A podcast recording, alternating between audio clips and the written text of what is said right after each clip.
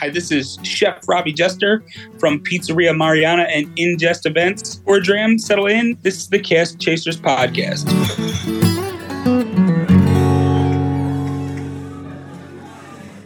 All right, Cask Chasers. Well, I am excited about this one. So, typically, our shows are very whiskey focused, and this one not, isn't necessarily an exception, but uh, my friend I have coming on is a very whiskey friendly person. But really, we're going to talk about food, his chefery, which is probably a word I made up. You guys love that. Um, but he's a good friend of the Cask Chasers. He's a local Delawarean. Um, we love him to death. His food's incredible. And uh, he's a little bit of a celebrity, too. Um, he was on Guy's Grocery Games and beat mm. Bobby Flay. Thank God. Somebody needed to. Um, and then recently, and recently, uh, if you haven't checked it out yet, please do. Um, Pressure Cooker on Netflix. I just finished it today. I promise you it's amazing. I will tell you though, spoiler alert, there will be spoilers in this episode.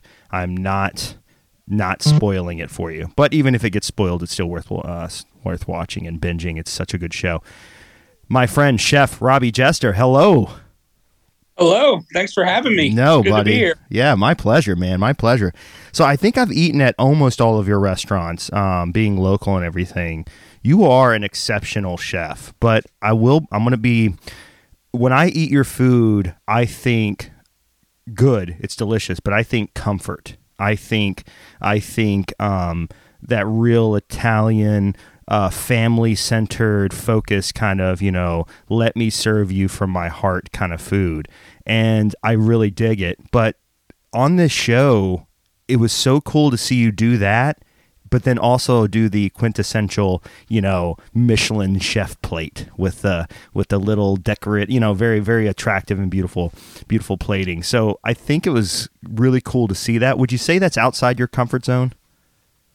Uh, yeah, I would say there was a time in my career where it was everything I wanted to be and everything that I wanted to cook. I would say now, though, it is outside my comfort zone.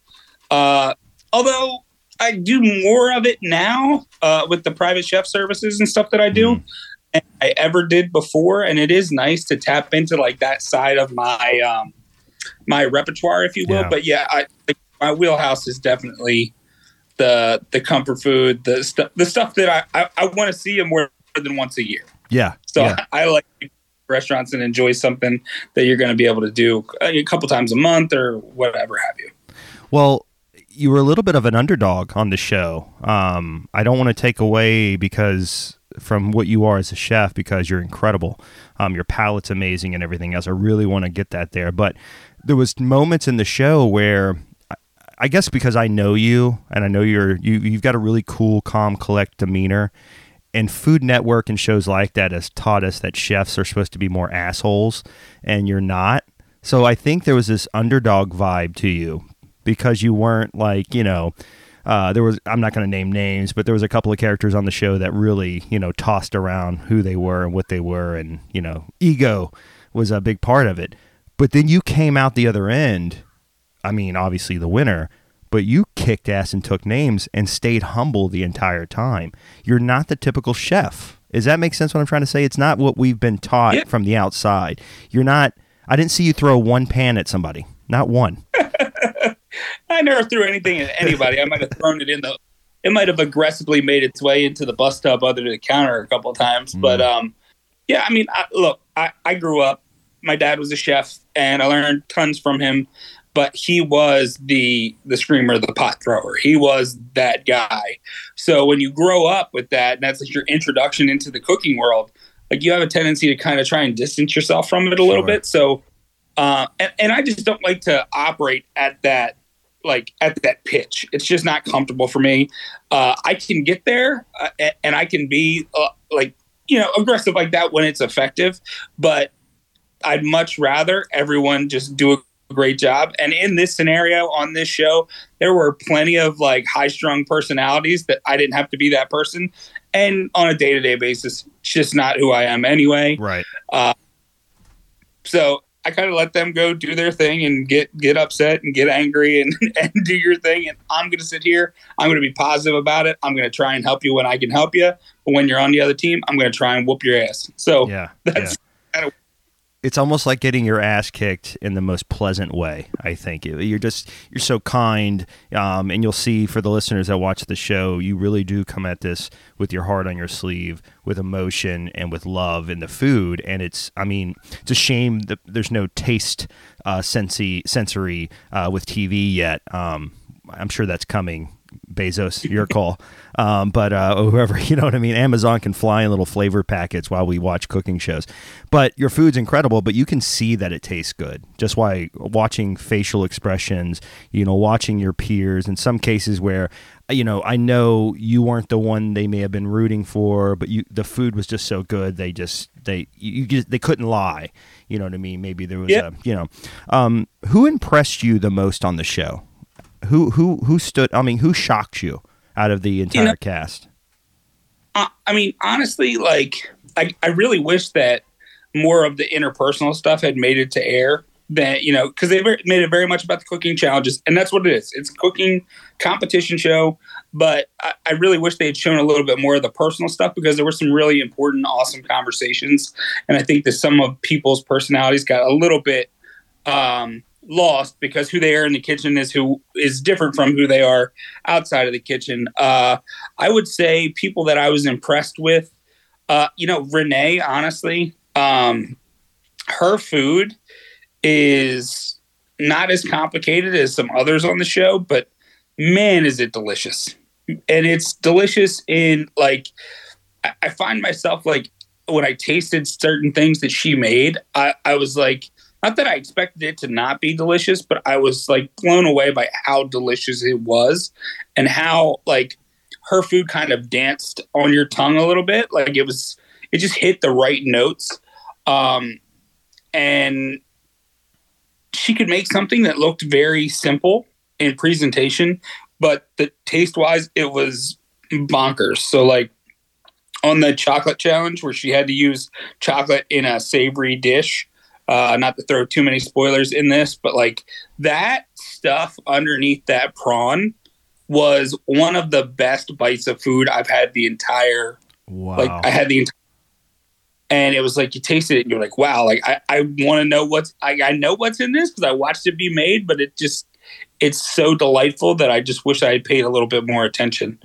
Um, and she's a fantastic human being as well. Just since the show, we all pretty much still have a relationship. We talk. Uh, I talk to her a little bit more than I talk to some of the others, and just um, a first class human being. And you see that on the show, but like in person, it's even more so. Like I can't speak enough about these guys. They like they put the best group of eleven people in a house together uh, imaginable, and even even the ones that kind of like play the villain, so to speak, on the show. Um, you know, Gina gets a bad rap because Gina was playing the game. Um, she is she's one of my favorite people from the show. Like her and I talk on a regular basis. I just think she is just a really unique person and really like somebody that I, I'm happy I met. Yeah, they I am very careful with these shows because it, they're they're interesting, they're fun, but it, it is the job of the producer and the director to make a compelling story and simple to simplify you need a villain you need a guy to root for you need a, you need an underdog.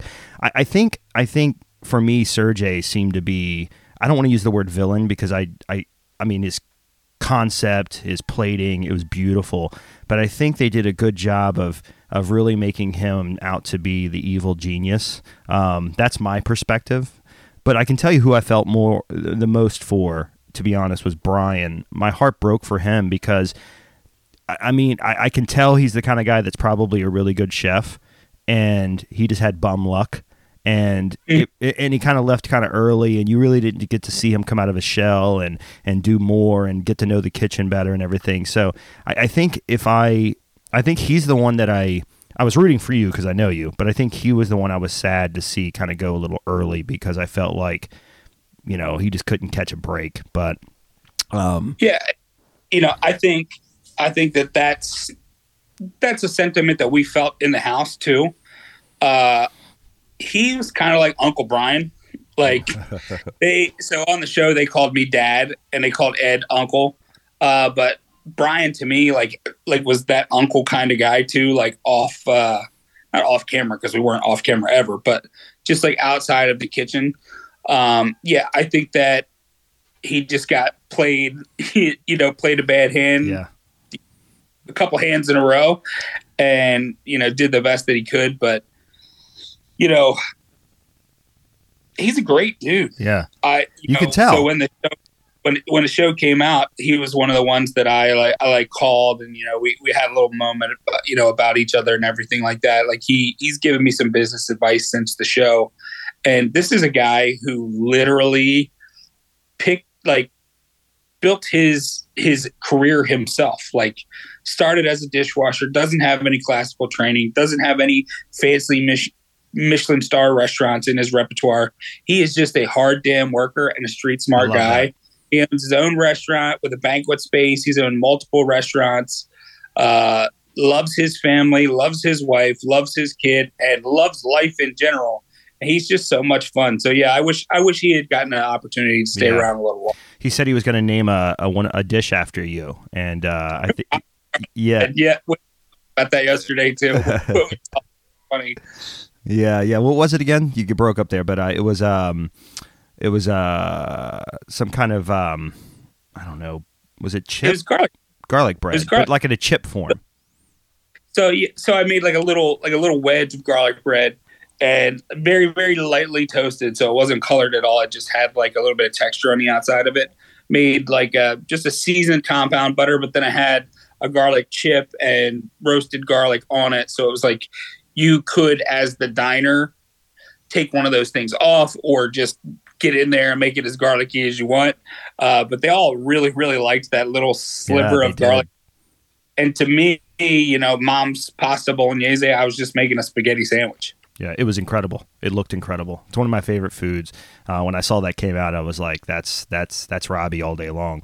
So you also did something. We got to speak a little to whiskey. So I'm gonna we're gonna do two. First off, we're drinking the Whistle Pig Piggyback. It's a six year rye, high proof rye, um, 100% rye, um, 96.56 proof, age six years.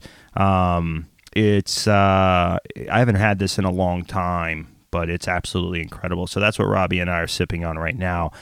Speaking of rye, you did a rye whiskey pork belly um, as one of your last dishes. Uh. I love when people cook with whiskey because to me, I've seen brandy dishes, obviously wine dishes, but whiskey and specifically rye, there's so many flavors in there that you can coax out if you do it right. Um, can you talk about that dish a little bit and you know why rye? Is it is it a classical thing? Like I just want to hear. I want to I want to try to replicate it in the worst way possible. Yeah, yeah. abs- so we can definitely talk about it. And it actually, it was Whistle Pig that I used Nice, for that. nice, nice, Uh, nice, nice. So rye for me, like I lean towards rye. I love rye whiskeys. I love Whistle Pig and every, you know, I like the old world. Um, I like the the farmers. I, you know, and I love the 18 year double malt, uh, which is the highest end of Whistle Pig that they have. It to me, it's the best thing in a whiskey I've ever tried. I actually have a tiny bit left on my shelf right now. Uh, my wife bought me for our wedding that I'm just saving for a special occasion. But for the pork belly, what we did is we cured it with the whiskey. So I took uh, brown sugar, um, kosher salt, juniper berries, rosemary, a couple other spices. We kind of blended those in a spice grinder, and then we added the whiskey to it, and we cured, quick cured the pork belly. So we put the pork belly in a vac pack bag, vacuum sealed it. Um, for I want to say like an hour and a half, you know, so sucked all the air out of it. So really, all the whiskey and everything gets into the pork belly itself and seasons it. Uh, then we pulled it out and pressure cooked it with some more whiskey in the pressure cooker. Uh, it funny, it was the only time a pressure cooker was used on the pressure cooker. uh, so we we pressure cooked it to get it nice and tender and everything like that. So then I brought it out. I made a. I love this like Creole mustard maple, um, like honey mustard. So it's just literally pure maple syrup, uh, Creole or stone ground mustard, and horseradish. And it's just in like the right proportions. And I put a little bit of whiskey in that. So I glazed the Mm. pork belly with that in the oven. and then I pulled it out of the oven, deep fried it, Mm. again, and deep fried it again and glazed it again. So it really was glazed three times. But when you glaze something and then you deep fry it, it's absolute terrible. it's terrible for your frying oil. However, it really like the, the sugars in that glaze like caramelize to that piece of meat, and you just get this crust on the outside of it. And it's what the I mean, they loved it. I mean, if you watch the show back, that uh, pork belly was the the showstopper for that particular dish, and it was only a portion of it. You know, it was a take on shrimp Lejeune. They really loved it. I I wanted you to take this however you want to take this, and if it comes across as creepy, it is what it is. Um, I'd love for you to come to my house, sit beside my bed while I fall asleep, and just read recipes like that until I fall into. you know what I mean? Just sit there with like a fire crackling in the back, and I just want to hear you say, you know, glaze and double fried, and and just read that to me as I fall asleep. Um, I am. I, I I love food. I love whiskey. That's why I have a show. But I love food so much, and I'm one of those. I'm one of those guys that thinks of. I, I think I'm a foodie. I think I am, and I try to replicate and do. But it's gotten so complicated now. Like what I love about rustic food is it's just another way to say I can make this at home. And it's very comforting. It's what mom made. I grew up very poor in the South. So a lot of poor Southern food to me is, is just deep and rich and flavorful and comfortable and delicious. Um, but some of these things are getting so complex. Sous vide. Uh, I have a buddy that bought one and he, you know, he's that guy now, and I, all I can think is what a douche, and I don't love him anymore. Um, but I'm also jealous at the same time because he has one. Food now is just getting so complex. You had a dish that that went up against Mike, Chef Mike, who the, for being so young, his technical understanding. I mean, you could probably speak to this a little bit more. He brought out a plate that was literally on dry ice. I mean, it was it was just fogging and machines were. I mean, it was like something from the future. it was like I, I heard this 1980s like Tron music playing as it came out, and then you your plate right beside it was very traditional, rustic, and it just visually his was just gorgeous. Yours kicked its ass because of flavor and technique and and they used the word uh, i forget i think it might have been chef ed um, said um, yeah you know mike's mike's got all that technical ability but you know robbie has sen- uh, tenure. He's got time. And can you talk about the difference between plating and beauty and smoke and mirrors and just sometimes it's just better to just to just have a good piece of food in front of you. And how do you bring those two? As a chef, what's more important? I know it seems obvious, but but that was a moment where it didn't seem obvious. Does that make sense? Yep. So, so I love that you asked that question. And I think in one of the earlier episodes, I said it sounded really good when I was listening to it back, but it was like, if it don't taste good and it don't look good, it don't matter. Yeah, yeah. And I think I think every chef in like the progression of our career, we go through this a little bit. I think that Mike, with some some more maturity, will Mike. Look, I, I'll be the first person to admit it. And Mike is a better cook than me. Mm. Like I will say that. Like his knowledge base of different techniques and things like that for his age is unparalleled. He is a better cook than me. Now this this show is about being a chef and chef encompasses not just like the cooking technique which he's great at but also your ability to lead your ability to inspire your ability to touch people. Um, and i think that that is you know that that's what takes us from a cook to a chef is like once you're responsible for other people and you have to like you know you have to inspire them to do the same thing that you do then it, it, it takes it to another level. Now from a culinary standpoint when you graduate and you like work in a couple cool places and stuff like that, you have the tendency to want to fit all of your technique and everything you know in a one plate. You're like, I just want to show them every single thing that I know that I can do to a scallop on this plate.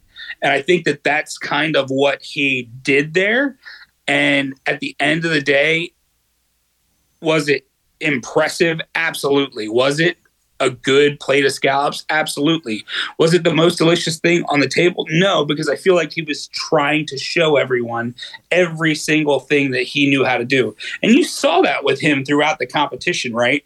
Like, you know, the couple times that he made pasta, like it was like i'm going to show you that i know how to make pasta and i can make it in an hour and i can do these things but then it's not quite cooked enough so like it's great that you can show us that you know that shape you know how to make that and stuff like that but it has to be it has to be technically delicious every single time.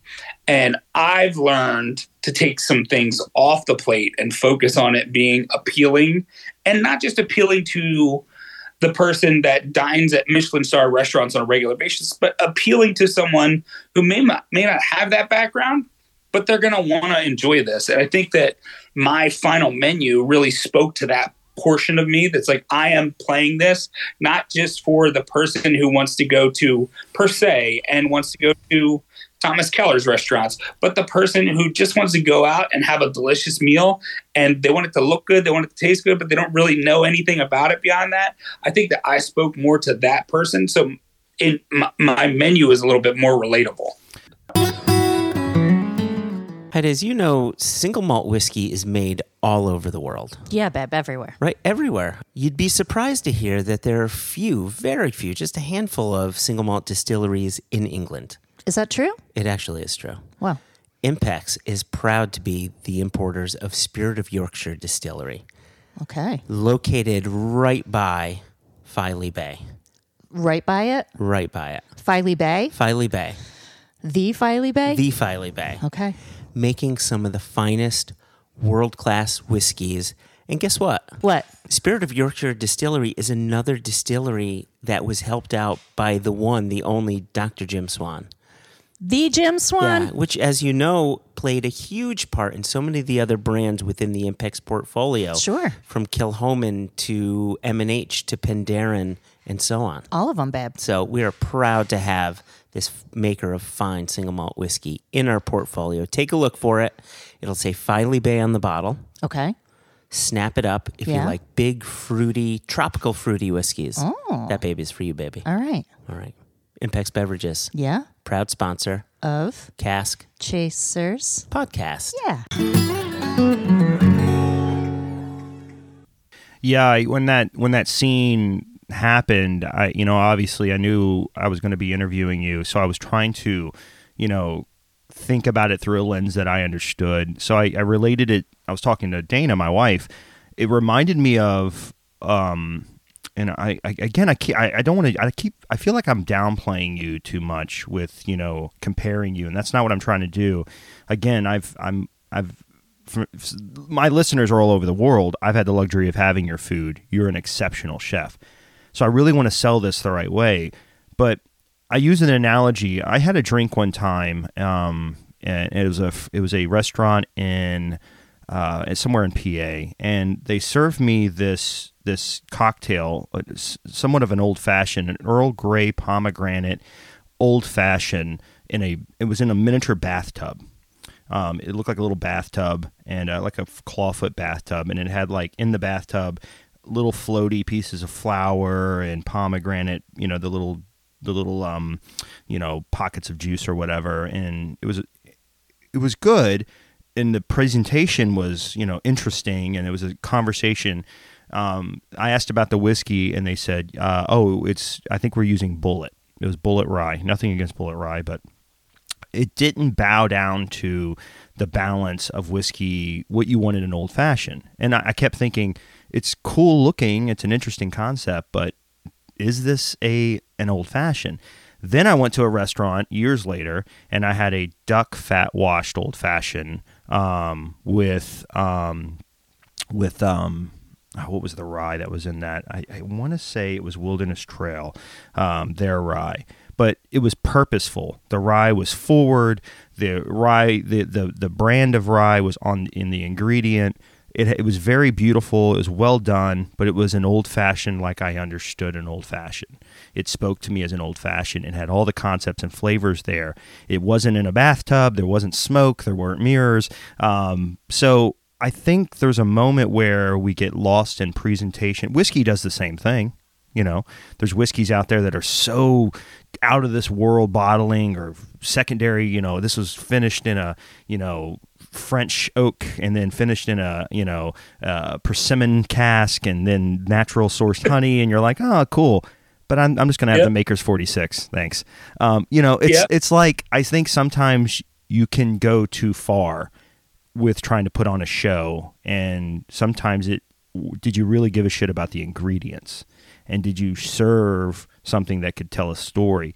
Your bolognese, that that pasta you served, I'm sure you've watched it. Everyone around the table, I, I think it was, I think it was Lana who said it brought her back to her childhood in the Bronx. You told a story of those people, and you watched them go. It was almost like in the scene Ratatouille, where he flashbacks to his, you know, mom making him, you know, it, it that literally happened. You literally did that to those chefs. You showed them something new, interesting, delicious, and then you also lean, you know, push them back into a memory, which is to me what food and whiskey and everything's all about. They called you a sleeper. That was the term that was used. Um, I want talk. Let's talk about that a little bit. There was a little controversy online about you know some people thought techniques and we talked about a little bit about these smokes and all this stuff and then you're this very hard on your sleeve very emotional very driven very family focused um, chef and then at the end you won rightfully so and the term that was used one of my favorite words is sleeper. He was a sleeper. What does that mean to you? Is that a compliment? Do you think do you think you were under I, I keep bringing up the word underestimated do you feel like you were underestimated or is that just the show making us see something that we uh Um, I do feel like I was underestimated, but I, it, you know, in all fairness, I feel like I underestimated my underestimated myself. Um, you know, early on, I, you know, I looked at things and I, I made food that was true to me, but then like I had a couple of rounds where I was like trying to make my food, but make it like their way, so it was like more like theirs. Um, and I just kind of like went full circle, like the the further that the show went on. But I feel like for for me, the the term sleeper, I mean, I kind of I kind of like it. yeah Um, yeah yeah yeah me too You know, don't don't you know because it's kind of like don't underestimate me. Um, don't underestimate my experience and my ability. Um, and I'm I'm glad that you're surprised. It's much better to me for them to like taste that and go, oh wow, because even Sergey in that moment, like yes who didn't have much nice to say about me at all. Not, not like he had an agenda or anything in that final tasting. um, but uh, even he was like, this is like, this is delicious. This is exactly what you want this to be. Um, and for me, you know, that's, that's kind of it is like the one thing I didn't do the entire time was underestimate anybody. yeah Like I knew that they were all there for a reason. I knew that they could all cook. And the moment that I decided to put my guard down, one of them could take me out. And uh, I I would much rather than be pleasantly surprised than expecting the world and being disappointed. Yeah. Which I do think something that happened to several of them throughout the process, yeah where everyone was expecting the world of them, and then the food didn't match up to the expectation. Yeah, there was some sad moments um, where some chefs, you know, all of them obviously incredible chefs, but there were some moments where, you know, a dish fell flat or looked terrible, and you could tell they were heartbroken. No one put out a dish that they messed up that they didn't realize they messed up before it went out, which I respected. Why? Why do you think Mike picked you to go head to head at the end? Um, I think it was the right call. I, I I don't think he did it. There was somebody said that you know he, you were somebody he could beat. I don't think that's what the case was. I think he believed in you. That's my personal opinion. I think he saw. Yeah, he wanted a challenge. so that you know and that mirrors the conversations that we had that didn't make it to the show um yeah i mean i heard that so i didn't hear that before watching it back but i heard that like oh i think it was smart of mike to choose robbie because mike knows that he can beat robbie Bef- before you jump in, I want to say this though, and I'm sorry to interrupt you because I want to hear your opinion. That is such a slight to Mike. It's not because that to me because why would Mike wanted to Mike wanted to challenge himself. Mike didn't want to just win. He has something to prove. I think he picked the chef that he thought this is going to be the guy that's going to challenge me the most because you know your nobody can taste your food on that show. They can't see how good your food is. So I saw that and I heard I didn't think, oh well, that's that's a sting to Robbie. I thought I said that's a shitty thing to say about Mike. You know what I mean? Yep. But anyway, I just wanted to. I, I yeah, agree. I agree. yeah, Um, I think that I think that a lot of I think those comments were in reflection of how other people felt Mhm. about me. Um, and I can tell you, with the exception of Ed and Lana in a finale situation, I'm not sure that there's anybody they could have beaten. Mm-mm. Um, Mm-mm. not not with what we knew about the show, which was it wasn't all about the food; it was about your position in the house. Um, and it, it- you know, in that case, like, yeah, I think it's kind of shitty to say that about Mike. You know, to to and one to have like grown to know him across the entire show. And then to say to think that he would take the last possible minute, he would take the easy way out yeah, you know they you know that's just that's not who he was and if if they thought that's why he made that decision then they weren't paying attention yeah, um i think mike appreciates me as a man and as a person and there's a couple clips that test to that but i think that he appreciates me for all of those things and that's a huge reason why he chose to cook with me in the finale and i think he knew that my style would be much different than his and that would be challenging for him too because he knew that he couldn't just put up smoke and mirrors that the food had to taste the same way that it looked yeah, yeah. Very rarely did you have an occasion where somebody said your food. I, I think I can think of one moment where somebody had something negative to say about your food, and that was the lobster was slightly overcooked. And Yep. other than that, I can't think of any moments where anybody. It was just it all looked incredible, and everyone always raved about it. So it made sense to me. Um, I need you to make that bolognese for me, man. I I, I, I need a big old help scoop a bowl of that. And uh, but what whiskey was in those glasses that you were drinking at, on the show? Because I, I, kept staring and I kept thinking, okay, that's dark, that's uh, that's rich. Are they are they are, you know what what are they pouring? And you said WhistlePig, and I'm thinking, okay, is that what's going on in the glass? I just wanted to see a bottle, but no one no bottle showed itself. So I kept hitting my head like, what is he drinking? Because I know you're a whiskey guy. I know you love your whiskeys.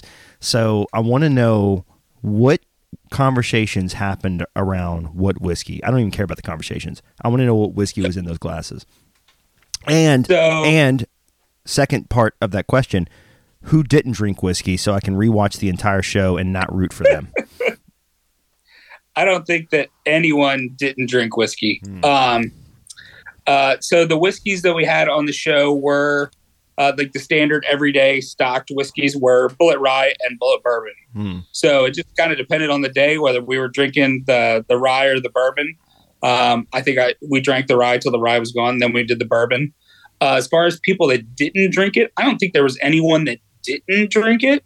Uh, I just think there were some people that preferred not to. Yeah. Uh, but yeah, so uh, Ed and I shared a bourbon. I think there's even a moment where I'm like, "Hey, man, you want a shot of bourbon?" I feel like during the the day, it was like, okay, champagne and beer. If we were like had some downtime, uh, and we but we were drinking, and then in the evening, it was it was bourbon or rye. Is it But safe? yeah, Is it safe to say that your entire success was was due to whiskey? I mean, it's probably. I mean, you I- won because of yeah, right, right, of course, yeah, I, I I had to win because of whiskey. yeah, yeah, yeah. Well, it's a whiskey show, so we had to get that out of the air, out there. Um, I want to talk about something else too that's really fun. I do. I, I all jokes aside, you you are emotional. You're an emotional guy, and you take a lot of that to heart. Um, but I want to dig into that a little bit. You have your obviously your your fiance, your your um your your beautiful um, wife, fiance. Are you married yet? Wife. Wife. Got yeah, yeah. I saw the pictures. Um, I'm an idiot. Anyway, he does no research unless it's whiskey focused. Um, your beautiful wife, your your amazing wife, um, your family, but you fold into that, and I know people that work for you, and it, Delaware's very small for those that don't know. Uh, we all know each other. Um, you're probably one of the bosses out there that people talk very highly of and feel cared about.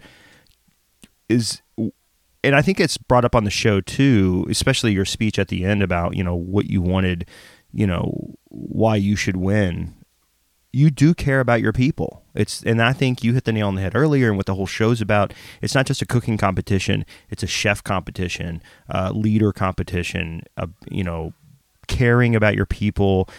It's not just you being successful; it's your entire team. Can we talk a little bit about where that comes from and what, why that's so important to a chef? and a team because you're very team focused. I, I, there's no I in any of your restaurants, and I love absolutely love that about you. Uh, I think the team to me equals longevity. Um, it equals amplification.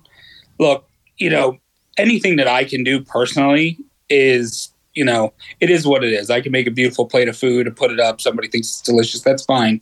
But if by proximity and behavior, I can help someone else be successful in the future. And I think one of the, you know, not to toot my own horn, but I think one of the things that I do well as a leader is go, I understand everybody that works in one of the restaurants is not going to go on and do this forever. I understand that, you know, they might work for me for six months mm-hmm. and then go on to another job, another like school, whatever it is. But for me, I think it's important as an employer and as a leader to let them know that that's okay and be supportive of them, whatever the path is that they're taking. So if they're leaving to go, you know, work at FedEx because they want to have a nine to five and be home with their family, more power to you. Love it. Like figure out what you want to do and and live that life mm-hmm. and and be doing it and don't do shit based off of what everybody else thinks that you should do or don't be the type of chef that you think that everyone else expects you to be. Um, I just think that it's, I think that coming into this business, and I heard it from my father a lot, but then I heard it from chefs and mentors early on that, like, if you want to be in this business, you have to do this. If you want to survive in this business, you have to be like that. Uh, you can't do this, you can't do that. You have to do it this way, have to do it that way. And uh, quite frankly, it's just all bullshit. Mm. Um, that is their perspective of how they had to behave to be successful, and it's not reality. Yeah. Uh, and I think that in our business, we need to do a big, uh, big amount of soul searching and looking in the mirror and realizing that all of those like historical norms of how this business has to be, one in 2023, they're bullshit. It doesn't have to be that way. And two, like we need to attract new people to this business, and we can't do it by making them work 70 hours a week for $12 an hour. And then on top of that, turn around and ask them to not be with their family on Christmas because we want to make an extra 10 grand. Yeah. Um, we have to have soul to what we do. Like as a chef, you can't do it by yourself. You cannot do it by yourself. Even in my private chef business, I have two sous chefs who've worked with me across multiple businesses at this point because I can't do it all by myself. And there are people, there's a lot of chefs out there that think that they can. And they end up folding under the pressure because they try to do everything by themselves with a minimal amount of interaction from other people. It's just not sustainable. It's not a model that I want to press forward. It's not the example that I want to set for young people that want to come into this business. And we need young people to come into this business. Yeah, there's a movement now of of artistry with, you know, cocktail making and you know cooking and and I, I love seeing this new momentum. My only fear is a lot of the the social media or film where we get ideas for this stuff really portrays either a toxic environment or portrays a pretentious environment. And I don't want people to think whiskey's the same way. It's, you know, it, it can be very, when you're in the industry, there's a lot of toxicity, but there's also a lot of pretentiousness that that shouldn't exist and i think cooking you know the restaurant environment can be the same way but i've also met people that just want to put good food on a plate care about what they do care about their ingredients and those are the places that I lean towards. And to be honest with you, Robbie, that's why I wanted you on the show, and I was excited to have you because you're one of the people that you know projects the idea of this artistry that I believe in. It's important. The food's important. Family's important. You want to tell a story. I want to care about what I'm eating and I want it to be good. And I think those two things you know don't have to be pretentious and they don't have to be mutually exclusive. So bravo. You you you do kill it. Right you know if you haven't and we'll go over this in a little bit um, robbie's restaurants um, if you haven't attended any of them or, or eaten his food you've missed out because it's absolutely incredible and him and his team. Um, lastly robbie before we go into a little bit about you know where people can find you everything I want to talk about another elephant in the room. Are you removing all ticket machines from your uh, places of establishment? Um, does that does that does that noise still keep you up at night? The uh, the I tried to find a clip of it and I couldn't, but I wanted to play that for you and see how far I could drive you down the uh, down the chaos hole. But uh, that that Hey. yeah Nah, uh, we'll always have ticket machines. Yeah. Um, one because I hate the computer system. I hate the the other way of doing it, which is to have a, a screen on the line that you're messing with and double tap in to make orders. Uh, ri- like I don't like that. I like the physical ticket, but the sound, you know, it's Yeah. it is the sound of my. Um, you do hear it sometimes, and you're like, I just wish that it would go away. yeah Um, fortunately enough, like in in Pizzeria Mariana, like yeah, we have a ticket printer, but it's not like a major. Um, it's not like a major sound. I don't know if it's just the way that the the place is is formed or whatever. yeah Come in, it's not like you dread it coming in, but I'm also not managing a multiple course pickup like I am in some of the nicer restaurants I've worked in. you Um, you made a comment during the show when that thing went on. Well, I think everybody made a comment. It was it was almost like this this uh, I was in you know being a former Marine, and I like to bring that up as often as I can um, because it's important that everybody knows how Thank- important I. Yeah, thank me for my service. Um, I'm one of those guys that goes to Applebee's for his free meal every Veterans Day. Uh, I'm not. I'm kidding. But um, boot camp teaches you that certain noises can create this heightened, uh, you know, this heightened moment of chaos in your soul. You know, hearing the drill instructor's door open or their clip clap of their of their shoes. You know, as they're walking down the court.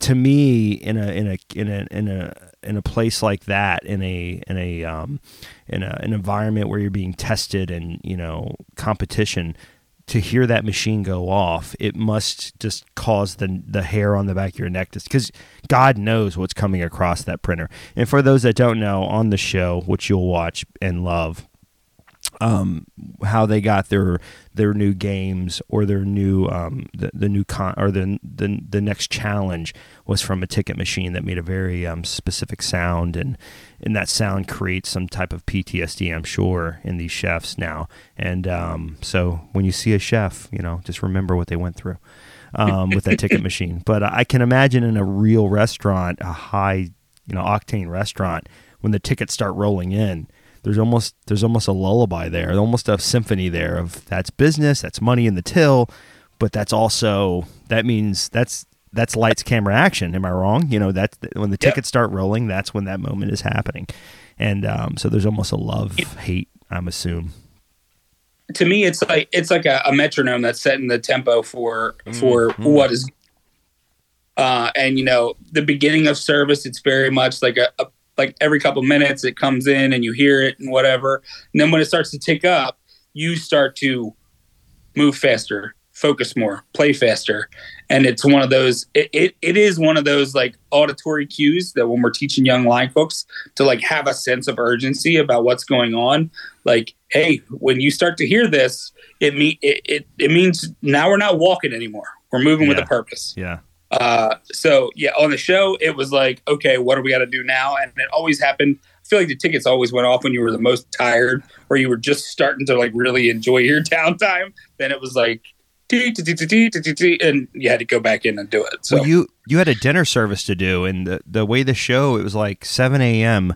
You you finished prepping at midnight, and you were talking about I used every minute of my prep time.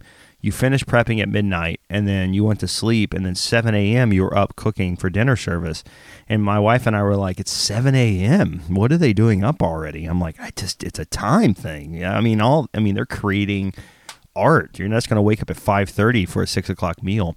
Um, yeah yeah, but anyway, so my point is, thank a chef, tip uh, tip tip your uh, tip your waiters and waitresses because you know the whole team, from them all the way up, have a lot to do to make you feel special and and and experience something delicious and amazing. So I really do care about people like you, Robbie, and people in your industry. Um, again, I love food. I love experiencing food from someone that cares about what they're doing the same way I do. I feel about whiskey. And um, you can taste that. You can taste that love and, and respect, and that's really cool. I'll go to McDonald's too, and it's a different experience. But my point to this is thank thank you, people like you out there making this your art form and letting us experience it. Robbie, where chef can where can we find you? Where are you at? Where are your restaurants? What are you doing? What are you up to? What's happening? Where can people go put a fork in their mouth um, from your establishment? Sure. So I am the owner uh, and chef of Pizzeria Mariana, which is on Cleveland Avenue in Newark. We're open six days a week. We have wood fire pizza, homemade pastas. You will see the mom's bolognese make its way onto the menu, um, as well as probably a couple other things from the show. And then apart from that, now I am exclusively uh, in my private chef and catering company, which is called Injest Events. It's a play on words. I N J E S T events and catering. So I do private chef. I'll come to your home and cook multiple courses for you. I'll do dinner for you. Uh, someone someone from my team or myself will do that. Then I also do all manner of catering, whether it's you know a small brunch for eight. It's what I did earlier today. I did like a book club brunch or a party for six hundred. Wow, wow, that's incredible. Um, you also have a really cool website um, that I want to uh, robbiejester.com um, where you can find you know his Twitter feeds on there. There's different books you recommend. It looks like um, there's all kinds of good information there. Instagram, of course, and and Yep. uh, Facebook. I, that's where I follow you at too. Um, Robbie, thank you, Chef. Thank you so much. Congratulations on another win. Um, well earned. And I hope to see more from you in the future. Um, I can't wait to visit your restaurants again. I do partake already, but now it just feels different. So, you know, whatever. um, and thanks for coming on the show, man. It, it, it's been fun. Yeah. for having me. Fun, uh, you know, I follow you guys. I enjoy it as a as a whiskey or brown li- liquor drinker. I think that it's great, and Thanks, man. you know, hopefully we can do and where food and my food and your whiskey uh, come together in the future. Let's do it, man. Let's do it. Yeah. I got, I'll have my people contact your people. Perfect. Right on. So that was Robbie Jester, uh, Chef Robbie Jester, uh, here in Delaware. Follow him, find him, eat his food, watch Pressure Cooker. Uh, it's a great show, binge worthy, total binge worthy show. Um, I watched it in two days. Um, it's very, it's a lot of fun and very interesting, and uh, great group of people. Um, but yeah, Robbie Jester, uh, we've done an episode with him in the past. Go ahead and listen to that one too. I'll put in the show notes uh, where you can find that. Um, but anyway, just remember eat food, eat well, care about the people that make the food and make the whiskey for you. They're really working hard out there, guys. Um, but also remember, it's not about finding the perfect dram, it's all in the chase. Cheers, chasers.